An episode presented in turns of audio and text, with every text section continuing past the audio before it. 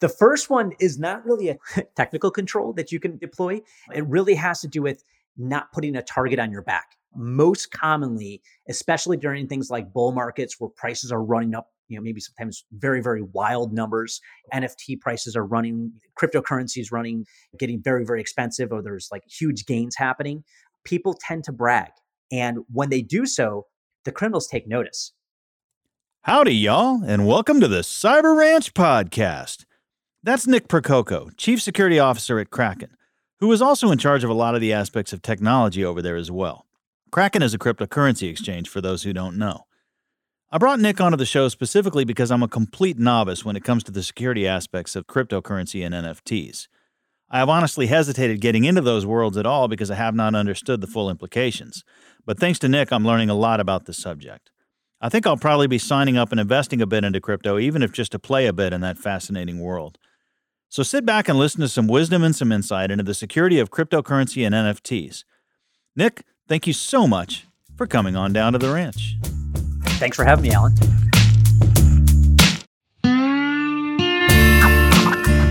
Welcome to the Cyber Ranch podcast, recorded under the big blue skies of Texas where one CISO explores the cybersecurity landscape with the help of friends and experts. Here's your host, Allan Alford. All right, so why don't you start by telling us a little bit about your background in cyber and a little bit about your day job? Yeah, so I'm um, Chief Security Officer at Kraken. I started my career in cybersecurity or information security, whatever it was called back then, um, right. in the mid late 90s. So I worked at companies such as that you may be familiar with, like Internet Security Systems, VeriSign. Um, I worked at Trustwave for about 11 years. I ran SpiderLabs there. And then after being in the security industry for almost 20 years, I took a shift and jumped into more of the chief security officer role. I'm at a couple of companies and I'm at Kraken today. Kraken is a global cryptocurrency exchange. We have clients in 190 different countries, 8 million of those clients, and we have nearly 3,000 Krakenites, which is what we call our employees. It is our mission to accelerate the global adoption of cryptocurrency. So, really, that the world can achieve financial freedom and inclusion. I love it. So, how about what you actually do at Kraken then? A little bit about the day job. Yeah. So, um, so my title is Chief Security Officer. It's a little bit misleading because my scope is actually quite wider than that. I also am responsible for IT. I'm also responsible for engineering and then also our technical operations group, which is a combination of things like technical project management, incident management, release management, and, and, change management, which has a lot of intertwining between security, IT, and engineering. So it's all sort of all boiled together. Yeah, it's the it's the DevSecOps world, right? It's all it's all one mishmash now. It's great to see one person running all that, though. It's nice to have all of those things under one umbrella. That's fantastic. You're you're managing the entire nerd contingency of the Krakenites, is what I'm hearing. yep, sounds like it. All right, so the first thing that comes to mind for me when we talk about cryptocurrency and security, and I should I should pause here and say for my listeners, I know very little about cryptocurrency to begin with. I, I don't own any. I did once upon a time have one Bitcoin back when one Bitcoin was free. I've since lost that hard drive, and I know next to nothing, uh, even less than nothing about actually securing crypto and how that works. So, so what came to mind for me when we first started talking about this idea of doing this on a show was I was thinking back to the Mount Gox incident. I think the the hackers were actually in their network as early as 2011 and I think it was late 2013, early 2014 when the big theft occurred. And at the time, Mt. Gox was handling, I think, 70% of all Bitcoin transactions at the time worldwide. And the attackers got a grand total of uh, 740,000 Bitcoins from the customers and another 100,000 from the Mt. Gox guys themselves, which at the time was 460 million. And if I did my math right, would be 34 billion by today's standards. So that whole incident occurred. And that freaked a lot of people out and caused a lot of people to have fear about crypto.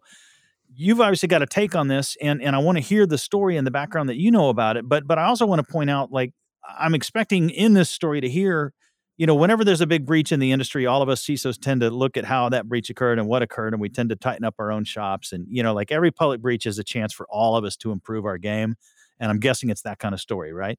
Yeah, certainly is. And in fact, the roots of Kraken, sort of the you know the, the, acceleration or sort of the the launch of Kraken has a lot to do with the Mount Gox hack. Not that we were involved with that in, in, any way, as far as like it wasn't our business, but our founder and CEO, Jesse Powell, when that attack happened, he knew the people involved at Mount Gox and he actually jumped on a plane and flew out to Tokyo to help them deal with the breach investigation and help them pick up the pieces.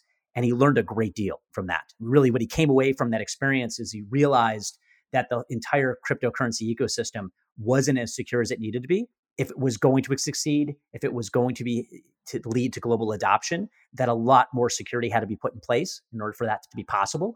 And he set off a way to create a secure way for clients, for anybody who really wants to, to on ramp and off ramp into the crypto ecosystem. And when we talk about on ramping and off ramping, on ramping is basically the ability for you to send traditional cash, US dollars, euros, British pounds into an ex- cryptocurrency exchange, convert it to Bitcoin or Ethereum or, or whatever cryptocurrency you want to convert it to, trade it, uh, maybe send it someplace else, like a, like a cryptocurrency wallet, or send cryptocurrency into an exchange and trade it for US dollars or euros or Swiss francs, whatever you're interested in, and then move it off of an exchange into a bank account. And that's okay. essentially what cryptocurrency exchange does. And he he set off to build and to grow the, a business around doing this in a highly secure way. I like that a lot. So he got to learn from their mistakes, and it created a vision that caused him to to sort of start a whole new effort around that. So we learned from the lesson. We've got a new exchange. We've got new exchanges. You guys are obviously kind of highly security focused in in your realm in this. And then we talk about some of the sort of the details of crypto cybersecurity. And and again, not knowing a whole lot, I've got, I've got these little stories and anecdotes in my head, right? The Mount Gox breach, right? The other one that came up for me was when Colonial Pipeline got ransomware, the FBI was able to recover, I believe it was 2.3 million in the 2021 ransomware attack, and they did it by seizing a crypto wallet. And I, I can't pronounce the name Revel, Re, Revil, R Evil, whatever the the bad guys were.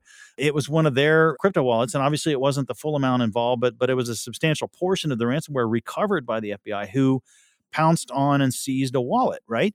Yep. And I thought part of the whole point of cryptocurrency was this whole anonymity, the the the untraceability and trackability. And obviously, there's traceability, but you can't, you know, uh, attribution, I guess, is lacking in my mind from the whole blockchain physics. So I was really surprised that the FBI was able to pull that off and how they pulled that off. And so, could you walk us through the physics of, you know, how how, how was the wallet identified? How was the wallet seized? Like how how could that work, right? Because I, I thought criminality was easy to get away with, I guess, basically, right? Yeah, yeah. I mean, I think that's an often a misconception that's portrayed by the media. They often talk about how cryptocurrency is is used by criminals because they can evade surveillance and they can do things and no one knows what they're doing with it.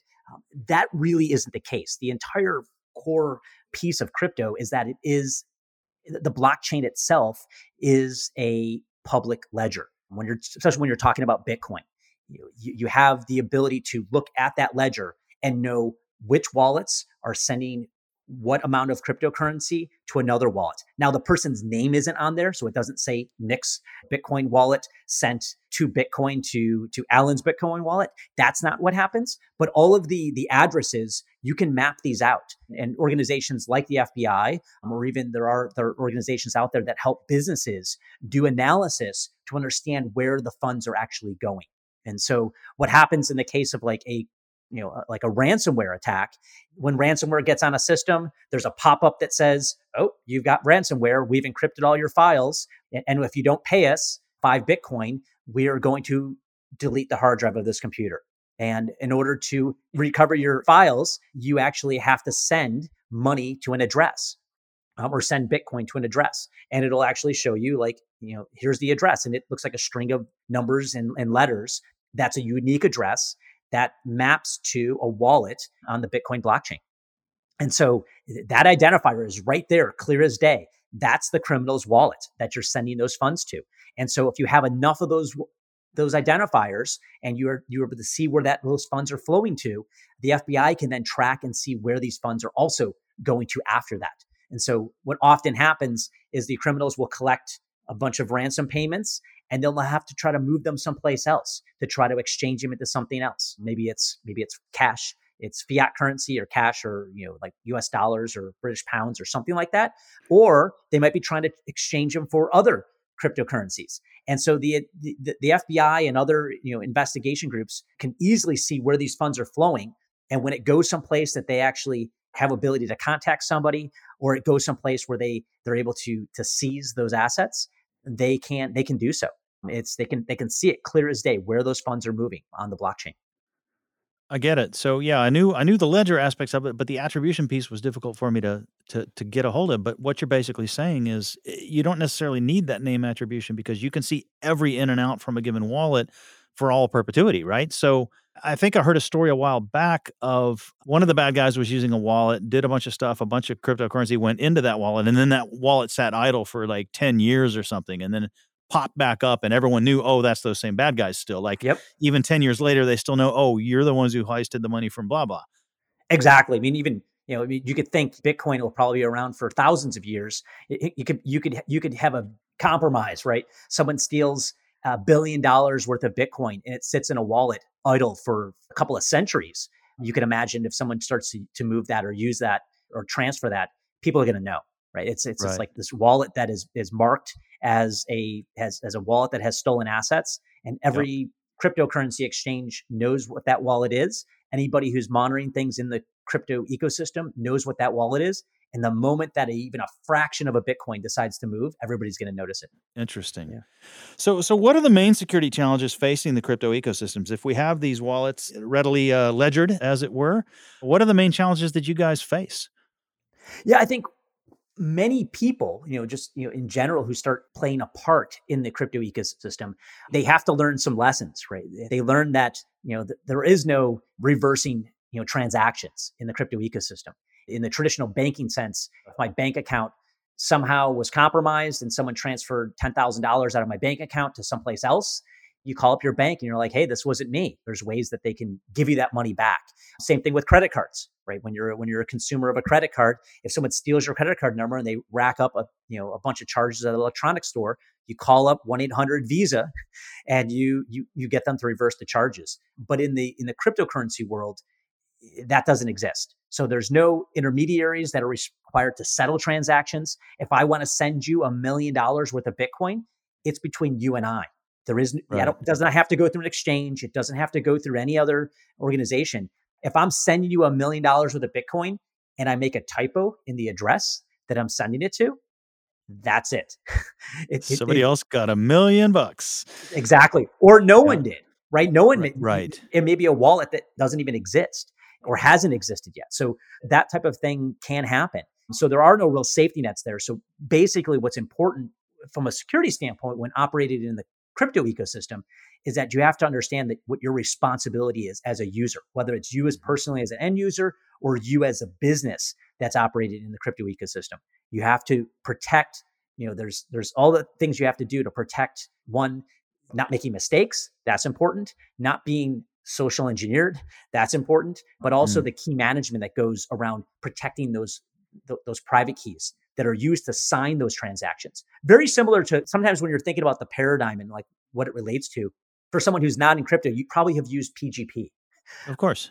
You have a you have, when you use PGP, you have a you have a public key that you share with people so that when they send you email, they can encrypt something that you can decrypt with your private key. And when you, you know, when you send things to people, you know, you're you're signing that message and you're encrypting it with their public key. Very similar. It's not exactly the same, but if someone gets a hold of your private key, they can read all the email that's being sent to you in an encrypted way. Similarly, in the cryptocurrency ecosystem, if someone gets a hold of your private key, they can move your funds wherever they want. And so yep. there's a, there's a lot of bad lessons that have been learned by people in businesses around this, which is um, which is extremely important for them to learn. Yeah, I've heard stories of people storing their keys in the clear and getting popped that way and finding the hard way that they no longer had any Bitcoin at all. Yep that has happened historically. I've known people who have stored their keys in cloud drives with no passwords on their on their wallets. I mean, this was like early days. Most right. people today that operate today will do things. They will maybe keep a lot of their funds on a reputable, secure cryptocurrency exchange. If they're not right. if they're not using mass amounts in their and, and their personal security value or trust that they're putting in themselves to do this in the right way isn't mm-hmm. quite there. And then there's other people that, you know, do things like store their crypto or store their private keys for their crypto wallets on things called hardware wallets, which are really yeah. like air gapped devices that you never store on a computer. Probably the worst thing you can do today is to keep all of your funds on the laptop, right? All the keys that you that you have for all of your funds on a laptop that's connected right. to the internet because as soon as you get malware or something happens on that computer, it's gone.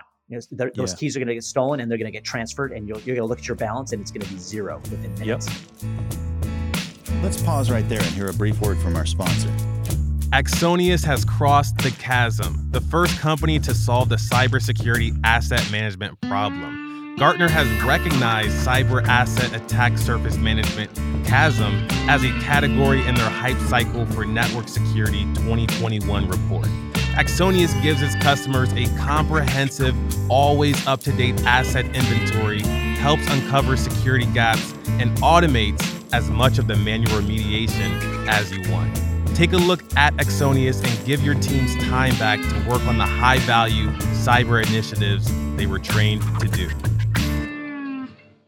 So, what can retail investors do? I've got a lot of friends that are that are pretty serious crypto investors, and we've talked a little bit about key management.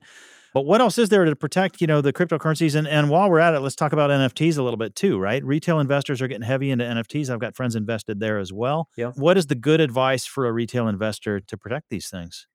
The first one is not really a technical control that you can employ.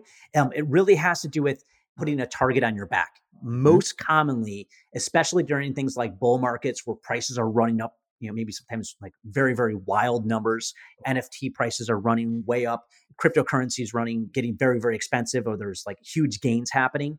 People tend to brag and they brag on social media. They'll be like oh i just bought this nft it went from $500 and now it's worth $500,000, right? You know, they you know they brag about it, they display their NFTs. And and this is sort of the conundrum I think the people face is that they want to display their NFTs. It's art in, in many cases when they're dealing with you know like the current sort of iteration of how people use nfts today.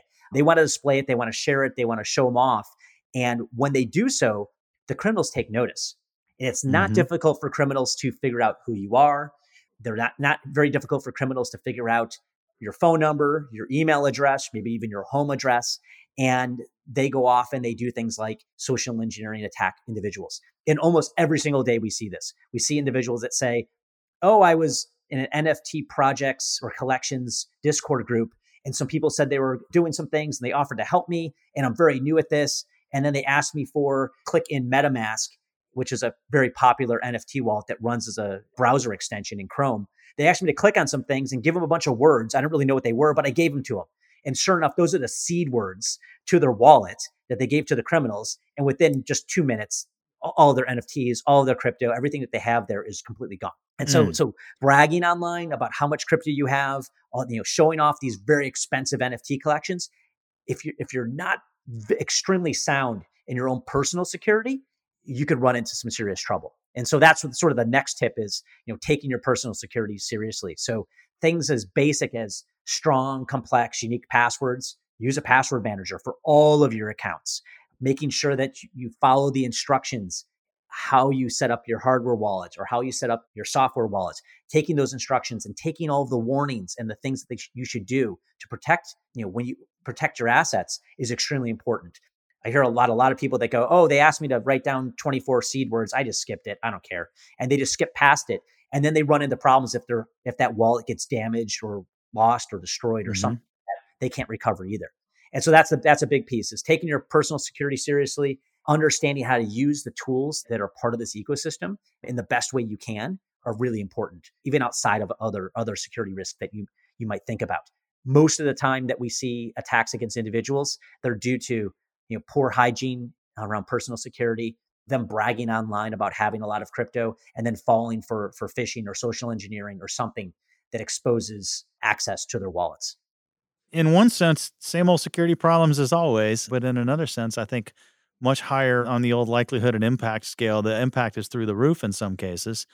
And likelihood, to your point, if you make yourself a target, is pretty high as well. That's that's yeah. interesting stuff. And to your point, NFTs are art. What are you going to do with them? Show them off, right? I got a friend who's printed coasters, right? Like here's my NFTs. So interesting, interesting, interesting. Okay, let's talk about companies. Let's pivot from retail investors to companies. I know that there's a bunch of companies that are holding Bitcoin, Ethereum, etc. KPMG has announced that they're doing it. Tesla, I think, has said they've got cryptocurrency. What should these guys be doing that's different from what the retailers are doing?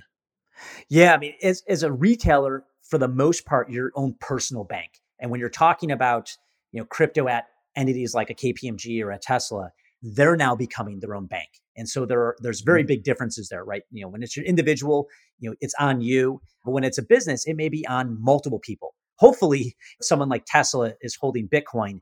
They didn't just tell one of the employees to go buy a bunch of Bitcoin and store it on a wallet that they keep in a safe someplace, right? Hopefully, that's not the case. I don't know the nuances there and what, how Tesla's Tesla's managing this, but hopefully, that's not what happens. But I do know that that has happened at other companies where the CEO of a company has said, "Let's buy a bunch of Bitcoin." and then they they ask their technology group or their security team to go figure out how to do it and figure out how to secure it. And when you get to like higher levels of value, you know, if it's tens of millions or tens of billions of dollars of, of cryptocurrency, having the private keys on one retail hardware wallet that you sort of keep in a drawer someplace or keep in a safe right. in an office, that becomes very risky because there are things that can happen, right? The seed words can get exposed, the wallet could get damaged, and there's no backups. There's a whole bunch of things that come into play there. So having more of an enterprise relationship with an exchange or a custody provider is extremely important when it comes to that because you're going to want to have to have the ability for for multiple accessors on the account. You're going to want to have have controls in place so that one person can't just go and move all the assets someplace else. And so that's where companies need to think about what are the policies internally? What are the notifications? Who do you want to approve the moving of the assets? And then how do you audit that? And how do you how do you control? What controls do you have in place to make sure that a single person in the company can't just decide one day to move all the bitcoin to their personal wallet and disappear it's it's almost similar, like you said. It's it's a bank metaphor is a really good way to put it because I'm thinking of all the controls in place just for regular money, right? I mean, yep. every person of a certain rank has a certain amount of spending approval in a given company, and only certain people have access to the big funds, and and only certain people are authorized to transfer funds, et cetera, et cetera. In theory, there's really good personnel controls in place as well. And and I'm I'm reminded of uh an accounts payable person who got popped and sent money to a, a bad entity posing as a real entity and and yep. you know at the time way too high a spending authority to begin with. That was looked at and scrutinized and those rules were changed. You know i've been in companies where various various efforts of that sort happen not crypto but very similar. And that actually brings me to this question which is when it comes to companies securing their monies their physical monies securing their practices let's reverse the question completely here. What can we learn outside of the crypto security world from inside the security crypto world that might benefit us outside. In other words, lessons learned for securing cryptocurrency that could apply here to whatever standard fiat currency management or personnel management or whatever it might be. To your point, you know, having a certain number of people and not having it be just one, not having it be too many, you know, what are what are some of the lessons there? Yeah, I mean, I mean, a lot of when you're dealing with moving of funds within organizations, especially at like when you're talking about large value, in the cryptocurrency world have to do with requiring multiple people to do things. And it's not just like multiple people clicking a button and saying yes that's you know i approve or multiple people replying to an email and saying they approve in the in the cryptocurrency world there's this concept of, of multi-sig which in, in the in the bitcoin sense re- means that in order to move funds it has to be signed by multiple keys essentially in order to move funds and sign that transaction and so, you know, so the establishment of those types of practices is could be could be portable to other industries as well. And so there's a sense of like non-repudiation, so the sense of if you have seven people that can possibly approve something within your business, and you say, well, I require three, that you're doing so in a, in a, in a way that's can be cryptographically proven or mathematically proven rather than just saying well well maybe that was tommy that clicked on that link or maybe it was sally that approved that transaction you actually know that it had to have been the physical thing that that person has or physical thing that those five people have had to sign that transaction or sign that approval in order to move something forward technically. So that's something that's you know i've learned you know in, in the cryptocurrency world fundamental to how how crypto works in many blockchains to where that has that capability to where you know it's not just one person can't act alone you need multiple people to participate and you need to you, you physical proof or cryptographic proof that that person actually signed that transaction and, and, and said that they want to vote or or say that they want to move this whatever that task is that needs that approval they want to move that forward.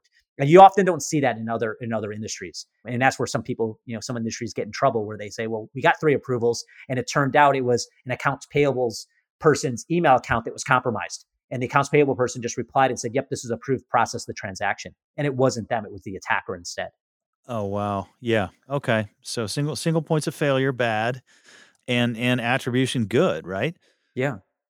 So yeah. all right, these are these are great practices. Any other tips for us? Any last thoughts on securing cryptocurrency, securing the world based on the uh, advice and guidance of crypto? Any any parting thoughts on this concept? I got one final question for you after that, but yeah, I mean, one of the things actually almost reverse the question what can cryptocurrency learn from other industries? From what I've experienced, and I've been in the, I guess I would say I've been in the cryptocurrency industry for about four years. And what I've experienced and observed is that there's a lot of crypto companies that go from an idea, like literally fresh idea, to having millions of users overnight, and then handling no money to handling tens or even hundreds of millions of dollars overnight. Many times, the security fundamentals that traditional businesses with high levels of maturity around security would find, you know, just sort of commonplace, right? They, they just, it's just normal natural hygiene. And many cryptocurrency companies or crypto companies don't do that. Things like software security practices are often not, are sort of an afterthought in many cases. Now that's changing a bit as, as companies have evolved and become more mature, but there's always companies that pop up that you may hear about where it's this brand new DeFi project and uh, they, they had flaws in their smart contracts, which led to a massive heist of, of you know tens or hundreds of millions of dollars. Um, many times that comes down to applying software security principles and doing code reviews and doing doing things instead of running as fast as they possibly can and then running into trouble. That that's a big piece. I think you know the, the cryptocurrency industry can continuously learn more from from industries outside of the crypto industry that's been doing this for you know for, for many decades versus just a decade or, or less. Yeah, that's a great point. That's a really good point. I've got a, a friend named Chris Castaldo who's written a book for um, cybersecurity for startups specifically to try to tackle that phenomenon, right? In the startup world, because it's not just crypto startups, right? It's all kinds of startups that, if they if they hit that wave of popular success, are suddenly their infrastructure is significantly more robust than the security practices that are that that were slowly plodding towards growth of that sort, right? Like it's a common phenomenon in the in the successful startup world to get ahead of your own security skis, right? All right, excellent advice. So listen, Nick Percoco, I've got one last question for you I ask every guest, which is what have you personally learned outside of cybersecurity that you found to be beneficial in cybersecurity? So that's a great question. I think what, what many people don't know about me is that I spent a great deal of time in my youth and sort of you know, my 20s involved with music. So I played saxophone basically almost every single day from when I was about age nine to, to my early 20s. And so one thing I've I've realized, like I think later in life, is that in music you're constantly seeing patterns. Your brain yeah. gets very attuned to seeing patterns, and sometimes at very high speeds. Right, you might be reading music that's very complicated, and you have to read it at very high speeds and very fast tempos. And I think that helped me in cybersecurity later in life, especially when doing things like looking for patterns when you're doing a forensic investigation or reviewing log files and looking for something that stands out and you don't have you know all the time in the world to, to to sit there and read everything line by line sometimes you have to scroll through things rather quickly and the ability to pick out those patterns quickly i think was because i was involved with music for so long in my life. Oh that is a fantastic answer to that question. I love it saxophone as pattern recognition training tool that's that's phenomenal all right. Well, Nick, thank you so much for coming on down to the ranch. Thank you, listeners. Y'all be good now.